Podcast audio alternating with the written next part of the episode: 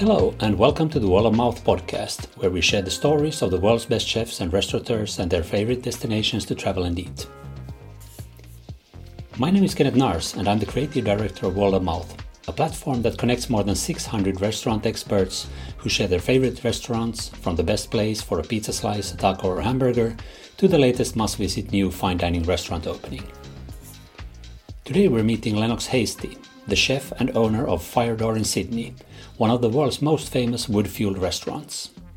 Lennox Hastie spent his early career working at Michelin star restaurants across Europe, and while working in the Basque country, he realized he had lost focus on the most important in cooking quality ingredients. He got a job at the legendary open fire restaurant Asador Etxebarri and worked there with chef Victor Arguinzoniz for five years, pushing the limits of what could be cooked over fire. We will hear about Lennox Hastie's decision to move to Australia in 2011, where he started a new chapter with Firedoor in 2015. Since, he has won several awards and has been featured in a Chef's Table episode in Netflix. At the end of the podcast, he will reveal his favorite restaurants in Australia, the Basque Country, and in the rest of the world. You'll also find these places in the World of Mouth app. Lennox Hastie, please you tell me who is Lennox who is Lennox Hastie? Uh, well, I'm I'm Lennox Hastie. Um, I'm a chef and uh, co-owner of uh, two restaurants in Sydney, Australia. One's called Firedoor, uh, which has been open about nine years, and the other one is uh, Gildas or Gildas, uh, which has been open about eighteen months. Um, I also um, authored a book, Finding Fire, and I write part time for the Australian. Yeah. And uh, for those who would not have heard of you, uh, as you said, finding fire and uh, fire cooking, that's, uh, that's your thing. Please uh, tell me a few words. How would you describe your main restaurant, Firedoor, for someone who hasn't heard of it? Um, so Firedoor is Australia's only fully fire powered restaurant. It's um, fairly it came through a desire to see whether that was a possibility in terms of to create a restaurant that was 100% wood fired. And in, that's in, obviously in terms of the cooking, we don't have any charcoal, we just have lots of wood. And literally, we take the best ingredients on the day and subject them to different forms of cooking over the fire. And you know, we we see about forty people. We do a we do a turn, so end up doing about sort of eighty people a night um, with a, a, an ever growing team of people who want to learn um, about how to cook with wood fire.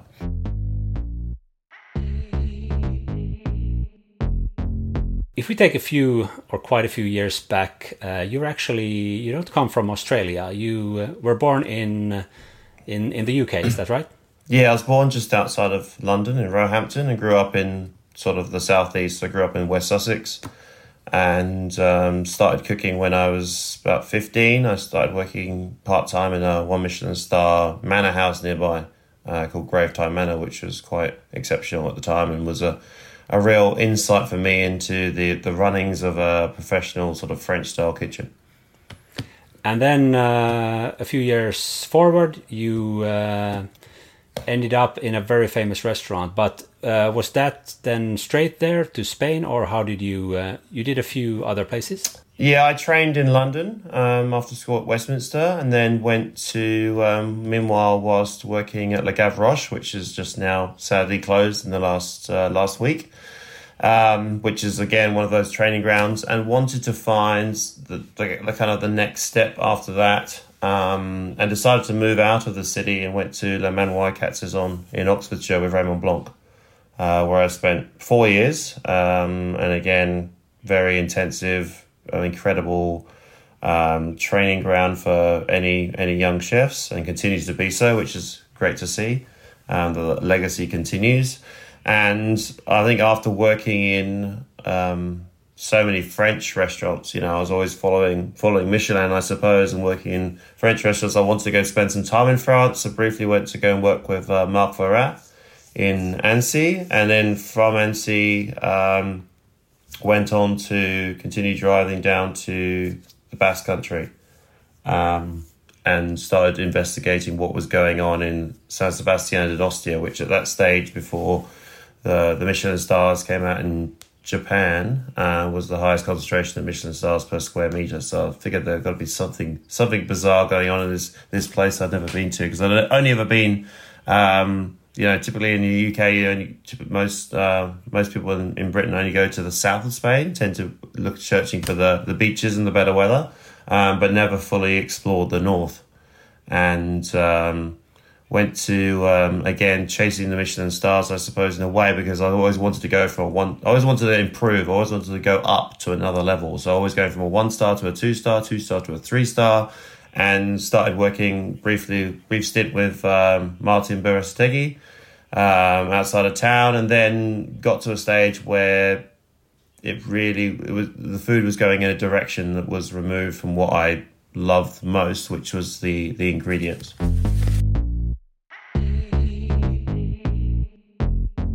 And then uh, basically after that was where the the big uh, step happened that changed your pretty much your your your whole career and probably your life as well. Tell me, you you went yeah. went up to up to the uh, mountainous region in in the Basque Country. Hmm. Yeah, so I was uh, feeling a little bit lost and disillusioned as a young chef. Um, I love the region, so I was helping out working in a local Pinchos bar um, called Astelena and um, overheard two people who had just just basically come from this place. Um, were talking about this restaurant in the in the mountains uh, where there was a chap, um, some man who was just grilling everything, and something kind of sparked an interest in myself to go and I suppose find something a little bit different, a bit off the beaten path. And uh, next, literally the next day, I asked for the day off, hired a car, and drove um, drove up to made the pilgrimage up to Atxondo um, at the base of the mountains, and found um, what was a and still continues to be, I suppose, in essence, a, a, a traditional asador uh, with a bar downstairs and a and a, a small restaurant upstairs, and um, met the at the time Victor Vitor, who continues to be there. Um, very, you know, doesn't look like a chef, even though he's every chef's chef. Um, but um, very unassuming, very down to earth, very um, obviously didn't speak any English. I didn't speak really much, smattering of Spanish, and uh, so instantly it was quite difficult to kind of, uh, I suppose, converse um, and find common ground. But I, my intent was I suppose my intent from I had a letter from a Mexican friend. I had um, my CV, which I felt was fairly strong with Michelin, but he was quite keen that it was after hard work, what I could figure out, and he wasn't interested at all in Michelin. And uh, so I started work there the next day, and only intended to go spend a year in Spain, um, but ended up falling in love with the the place and the unique style of cooking, and ended up being there for five years.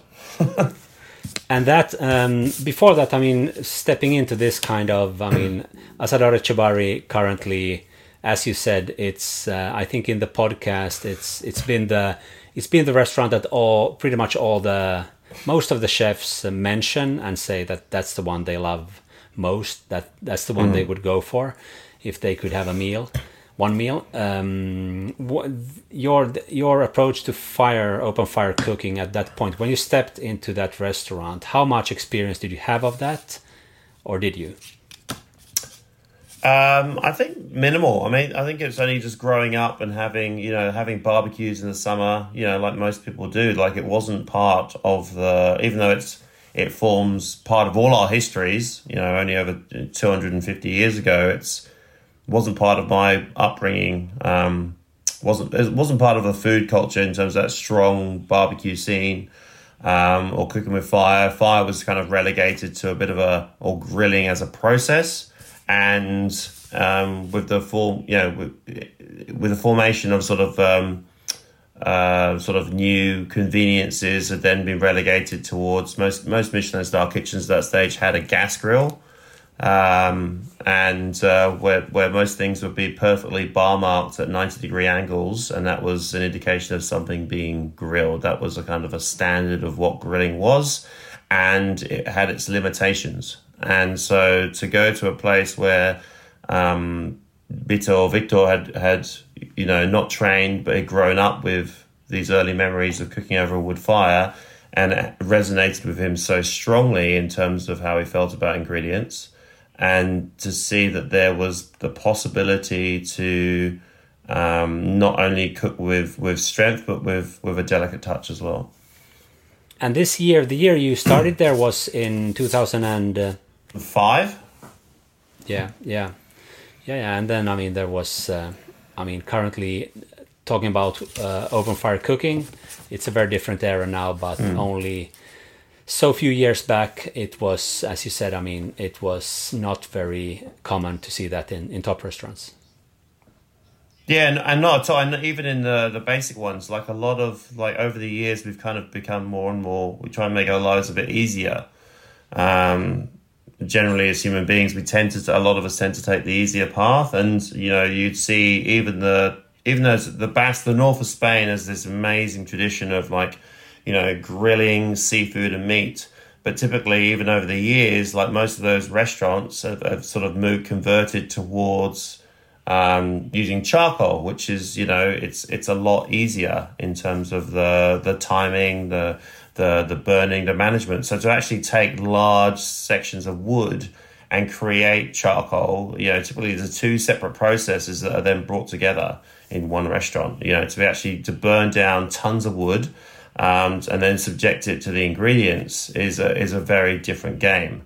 And um, it, it, it, ends up you end up with a very different result. Like the, the, the, the way in which the the you understand the different windows of opportunity there are with the fire and the different stages of the fire. And it's also in tune with understanding the different ingredients and types of ingredients and the different times of year. And it's when you put those together that you have a lot of, uh, despite being working with fire, you have a lot of control and you have a lot of choice in the matter, and you can actually create the most beautiful natural form of flavor enhancement. Uh, I mean, during your, you said four, four or five years at Etxebarri. Five years. Five yeah. years, yeah. Uh, I mean, if you would look back now and would have to pick the, the the the main, the most important lesson that you learned there, what what could that have been? Uh, golly. I mean, I think first and foremost is the fact that it sort of took me. What I love about cooking with fire is it takes it, it puts me in close contact with the ingredient, and there's nowhere to hide. But uh, I think in terms of just that, it just kind of opened my eyes to explore further, which is what I continue to do. I continue to explore different forms of cooking with fire, um, not only in Australia but also around the world, um, and different types of wood and that continues to inform like it's this ability to kind of um, understand that you never you never the journey's never over. You, are always continuing to learn more. Like i've been cooking with fire for i don't know about 16 years now and i probably know that much. Like it's just it's so expansive. It's not it's not a reductive form of cooking. Hmm. it's it's so it has so much growth and so much potential and so much possibility and it's such a it's such a beautiful human act you know? It's an interactive sport that essentially heightens all your instincts and you're you engage you have to be engaged you have to commit.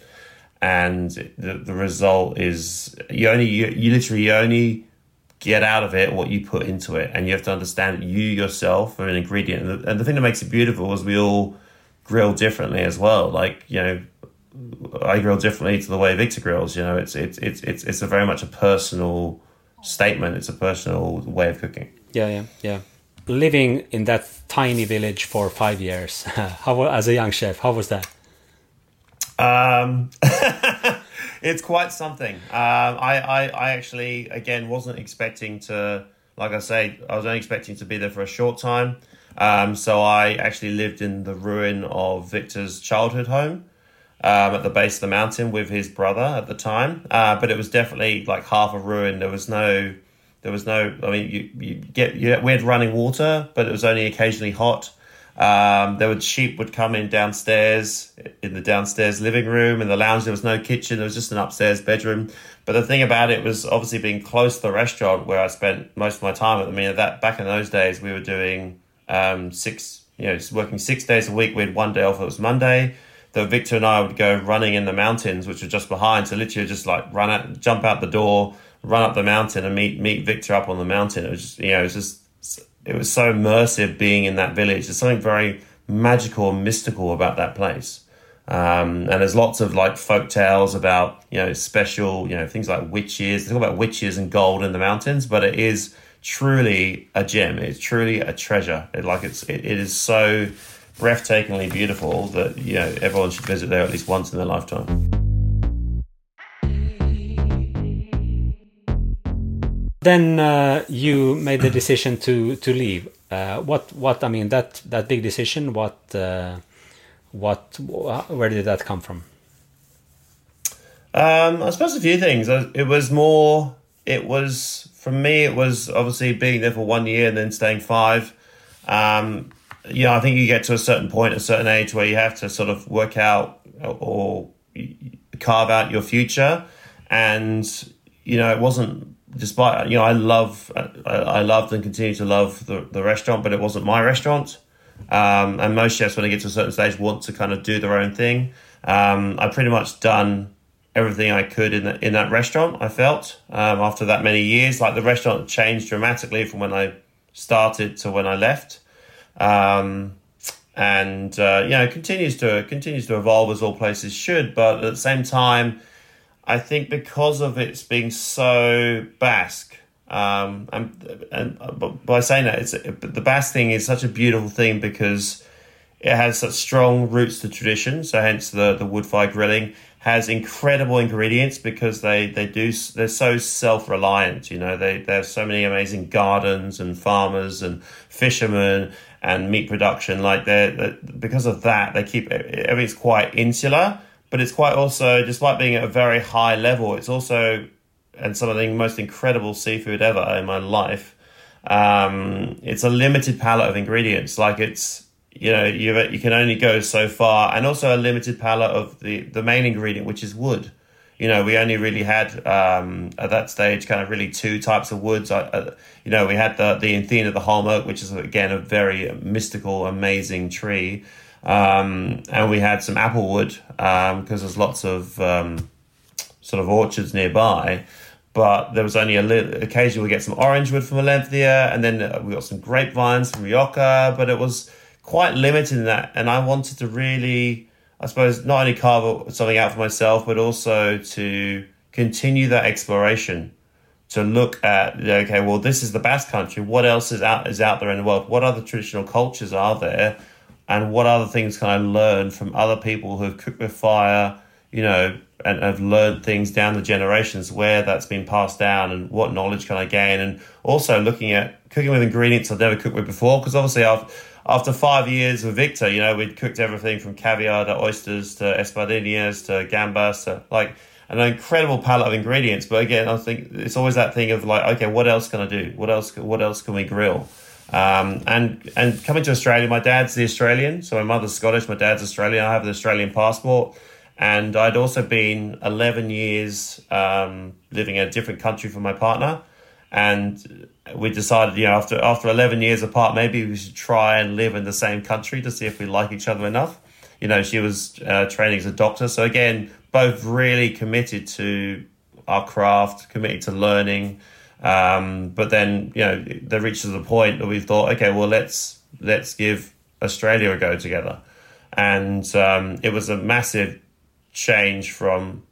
It was a big change from the the small the small mountain village in Axpe Atxondo to then go to Australia, which is you know such a big country and is so broad and it's and it, it's it's it's warm and it's sunny and it's outgoing and it's it's such a change to as opposed to the sort of the the isolated kind of uh, the blinkered on Basques. You know, it's it's it's so different. Um, and I suppose I arrived with a, a little bit of trepidation. Man, frankly, I was fairly. I took a, a short time out. Frankly, I was pretty exhausted after five years working with uh, Um, but I had to kind of then start looking at the because without the ingredients, without the wood, I couldn't cook for me. Like I wanted to cook with fire, I just didn't know what and if there was no was no wood, no ingredients, there wasn't a story. And so started working my way through sourcing different types of wood, um, and then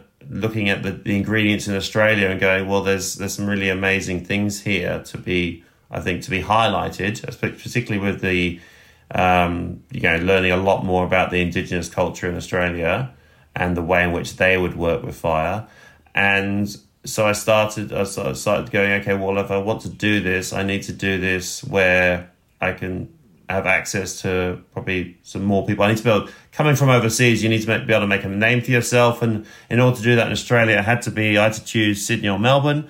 And, you know, I knew I couldn't open a restaurant just by myself. I needed to partner with somebody and uh, partnered with uh, the Fink Group at the time, which is Leon Fink.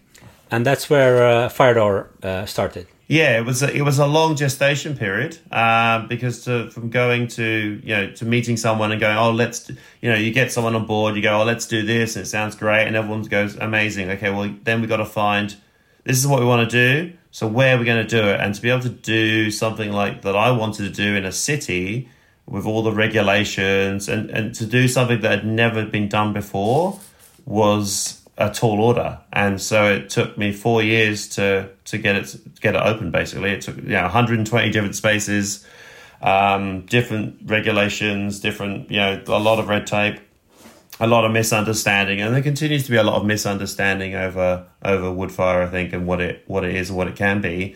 Um, and you know we're classified as a charcoal chicken shop. We have neither charcoal nor chicken. You know it's it, it's it's it's very unusual. You know, we almost have to reset the classification because previously there's only sort of Argentinian meat grills, which is one of the biggest, obviously, followings of uh, of wood fire, or you know, wood fire pizzas. You know, the first thing I built in there were two wood fired ovens uh, side by side, and everyone thought they were getting a new new local pizza joint. So it's it it, it took a long time. Um, it continues to take, you know I, I was always in this uh, in hospitality and cooking. It's my life. I'm I, am in this for the long game anyway. Um, but it was, I suppose, it was also the understand. Despite it was a very difficult four years, it was necessary to then develop the relationships um, that I have now with producers, with you know whether that be sort of supplying you know fish, shellfish, vegetables, the farmers the the people who supply the wood. You know, those relationships is what's allowed me to sort of have a really good those fund that fundamental basis to be able to then go to the next level and take it further.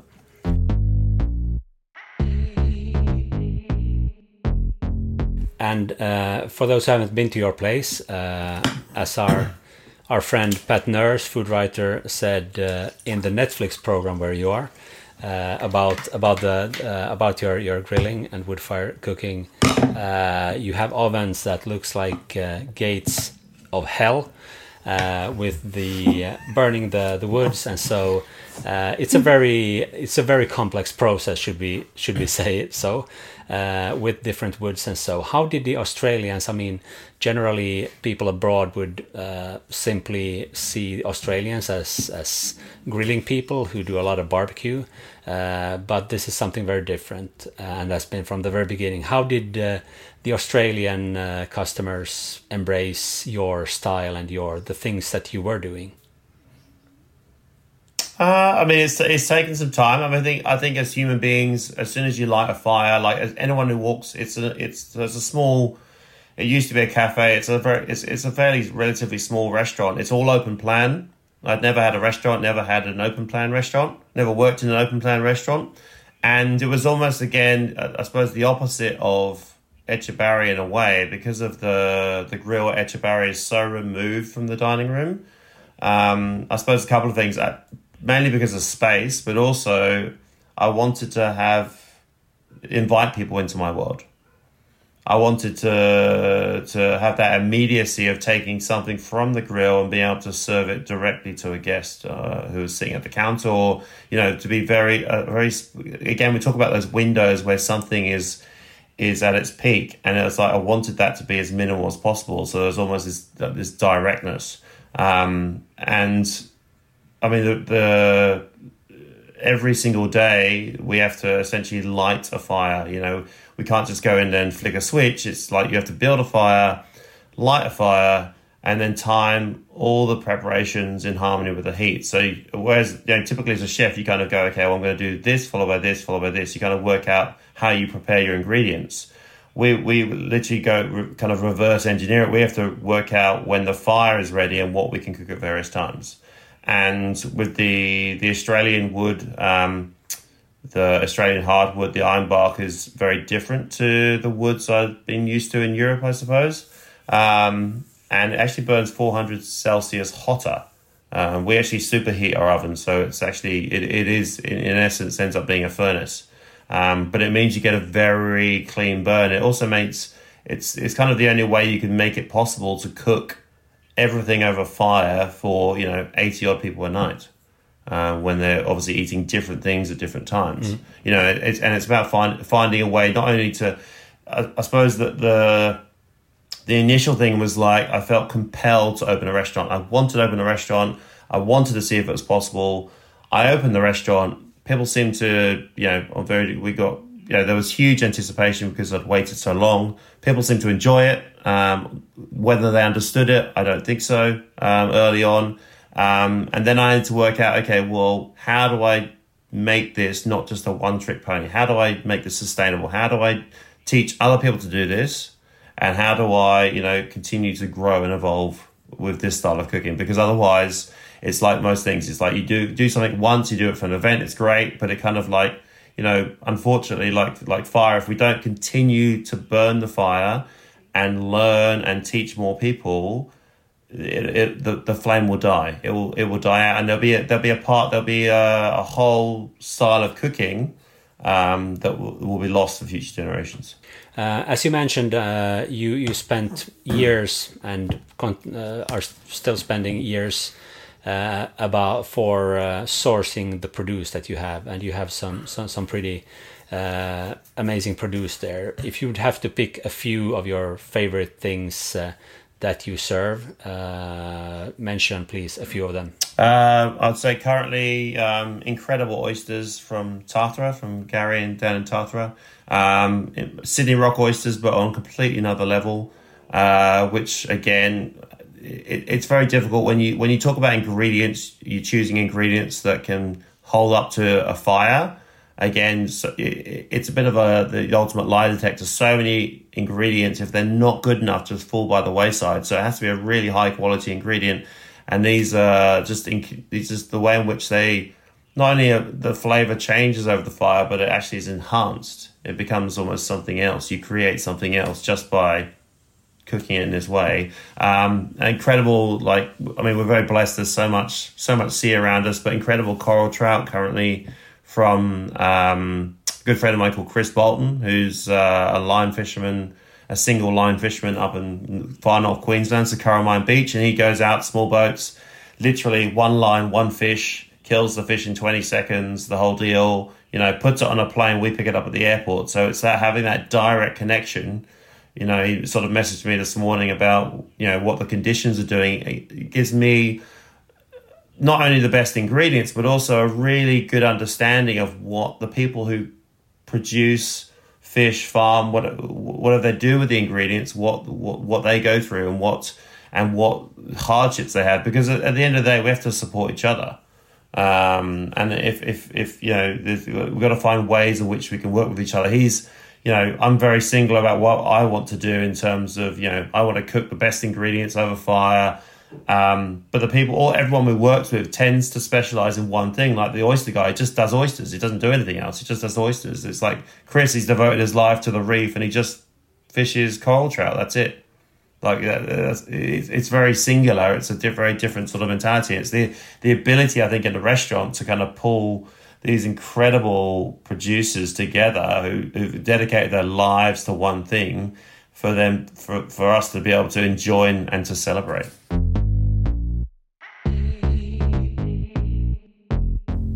In the next part of the podcast, Lennox Hastie will reveal his favorite restaurants in Australia, the Basque Country, and in the rest of the world.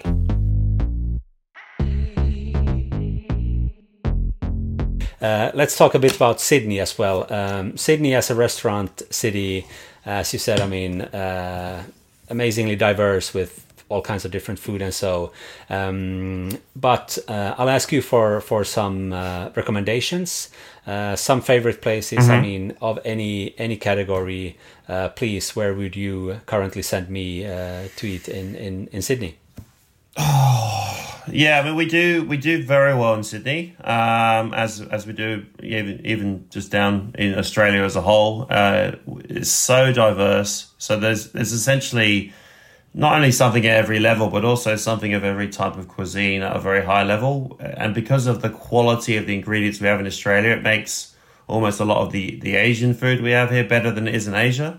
Because um, so many people have found that now. Um, I think uh, things I currently love and sort of places I'd love and go back to would be um, there's a Korean place called Sang by Mabasa, which is um, actually quite close to Firedoor. It's uh, a tiny place, like it's like a tiny like cafe space, but it's family run.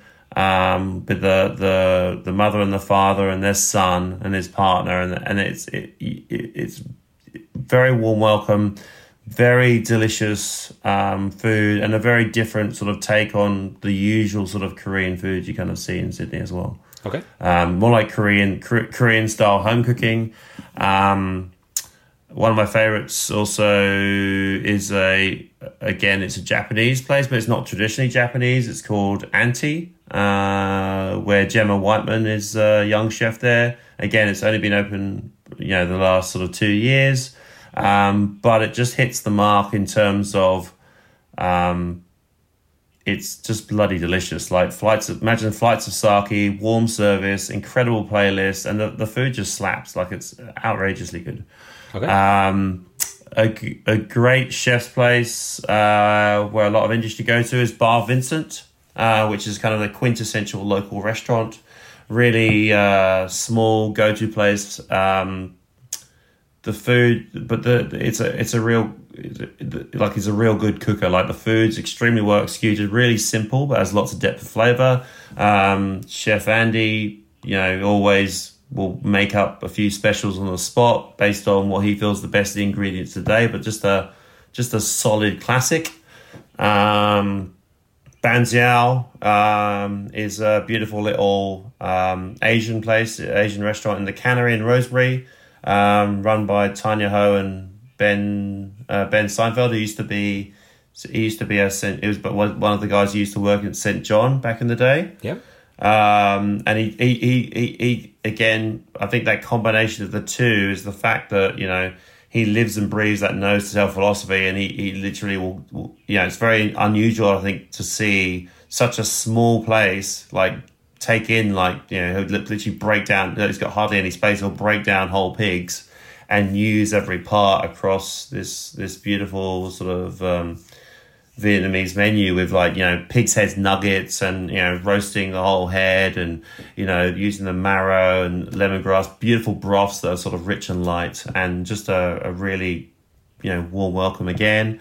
Uh, things at the sort of the more, I suppose, more the more polished end would be things like Lumi, um, which is again husband and wife restaurant. It's it's funny. I always, I always tend towards places that are uh, driven by chefs, I suppose, and sort of couples and you know, because they have skin in the game. They're a lot more passionate about what they give, and you get a better result. So, husband and wife that's been going since uh, around the same sort of time as actually opened just uh, just before Firedoor. Um, and they kind of turn Italian cuisine, classic Italian cuisine on its head, kind of uh, tasting menu, but with a Japanese twist, or that kind of Japanese purity and singularity. And just because the chef is, you know, not only a beautiful man, but he's just like obsessively crazy. Like he pours every moment of his heart and soul into the restaurant, and he just obsessively kind of gets better and better each time. Okay, um, so that's, that's just that's just Sydney. Okay. Any other favorites? Uh, Melbourne, Adelaide, somewhere else in in Australia? Um, Melbourne again. It's always a bit of a comp- competition. I always they always talk about competition between Melbourne and Sydney about who's doing what and when. But you, the great the great thing is you can do extremely well in both of them. Um, place uh, there's um, obviously Ben um, Attica Ben Shewry. Um, big fan of his in terms of how he's evolved over the years and he just continues to like grow his team and explore new, not only I think uh, not not in a food sense, but also in a design sense. You know, as a I think, and, and that's the difference between sort of chefs who are also restaurateurs. They kind of think about the whole package, which is kind of how I kind of try and do what we do at Fire The you know the the craft around it, the the the choice of ceramics, the cutlery, the sound, the music, the reservations, all these details. I think add to the layers and layers of experience. Because at the end of the day, let's be honest, it's not just all about the food. Um, there's a beautiful place outside of town, which is about an hour outside, which is called Chae, which is tiny, which is uh, a Korean, uh, literally their home, literally their um, um, young chef who they literally do six six people per sitting. They only do it four sittings a week, so it's only 24 people that dine there every week. So super small super bespoke, but literally you're coming into their own home. She makes all her own ferments, including including the drinks. So that's that's super incredible. Um, and then um, a Malayan bistro cafe, which just blew my mind when I was there, um, which is called Chow Chow's Yo. Um, again, it's in a shopping arcade. It's outside of Melbourne. Um, it's in a, in a in one of the burbs outside of Melbourne, a shopping arcade. It looks so unassuming, but there's just this one woman there who everyone calls Auntie, who just like cooks the most mind blowing dishes with just heart and soul. She just like it's like having a, a, a, a meal at home cooked by your mum. If your mum was cooking with like the most incredible ingredients, like you know freshly killed chicken, like mud crab, spanner crab, cold trout, foie gras, and pigeon. Like it's just outrageous. Wow.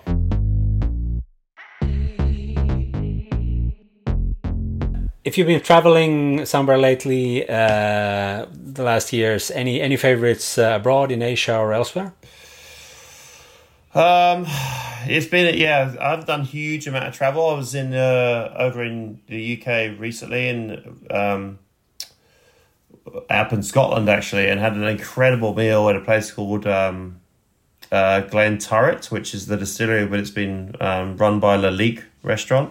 Yeah. Um, so they've basically cre- created, which is unusual, I think, for a for distilleries, but they've backed the they've created this beautiful restaurant space, which is just really championing Scottish produce, but in a very different way. Like it's not heavy, it's light the service because of the French background and the training is just on point. Like it's such a beautiful dining experience and a and a, and a great place to be. The the chef there is called Mark Donald um, and doing some incredible things.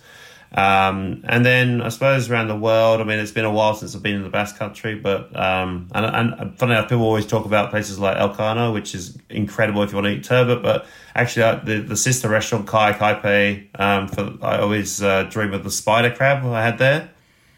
Wow, yeah. Which is uh, the most the most beautiful thing. Um, and then um, there's one uh, place in um, um, obviously if I look at like wood fired restaurants, things like Ekstedt, where I'm going actually going to go to go and visit Niklas um, and Florencia Abilia, um, who's an absolute powerhouse. And you know we cooked together many times over the years. I'm I'm going there in March, um, and we're going to cook a dinner together again. So it'd be always nice to sort of like, especially meet up with not only you know a restaurant that's doing amazing things on any level, but it's doing it on a wood fired level, and just to see how they are sort of addressing the you know the challenges of the day, how they're evolving, you know, with, with the the whole wood fire. Because um, there aren't many, there is only a handful of fully wood fired restaurants in the world uh, which is sad to see, but hopefully we'll get some more. Um, Ho Chi Minh City has got a, an amazing little restaurant called uh, Cuc Gach Quan, uh, which basically lives by a motto, which is kind of like eat green, live healthy, taste the past. And it just serves the most beautiful, um, fresh seasonal vegetables grown on a family farm.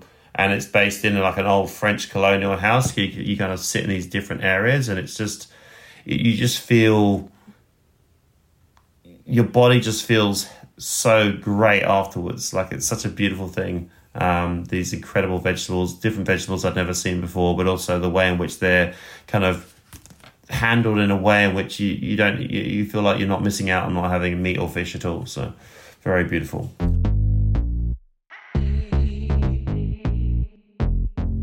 It's uh, early morning there in, in Sydney, so I'll, I'll let you soon. I'll let you go. Uh, one last question: uh, If you could uh, pack your your bags tonight, uh, close the restaurant, and leave for a few days, uh, go anywhere in the world to have a meal, where would that that be? my current on my hit list is um, Table by Bruno Verjus in Paris, which I've been. Yeah, in Paris, which I've, I've been following for many years now through Matthias uh, Kroon. But, um, you know, and now it's obviously finally being recognized um, and quite rightly so. But just, I'm, I'm always interested in, I think, and, and drawn to chefs who haven't trained. As, I trained as a chef, obviously, but, you know, people like Victor didn't train as a chef, like Marc Veyrat didn't train as a chef, like all these people who come from different backgrounds. Um, and um, it kind of from what I've seen, it sort of reminds me of what you know Mikael Jonsson at Hedone, that kind of style of having that kind of a food background, but a food background that really, despite not being a chef, really understands what a great ingredient is, and looks at then different combinations of what to do with that ingredient. Because a lot, a lot of the time you go places and it's a lot of you know, let's be honest, it's a lot of same, same. So when someone's doing something a bit left of center uh, in that way, and you just go, I really want to kind of immerse myself and experience that. Yeah. Great. Okay, uh, Lennox Hastie in Sydney, thank you so much for this. Uh, great talking to you. Absolute pleasure. Have a great day there and uh, good luck with everything. Thanks, Kenneth. Thank you. Thank you for listening to the World of Mouth podcast with Lennox Hastie of Firedoor in Sydney.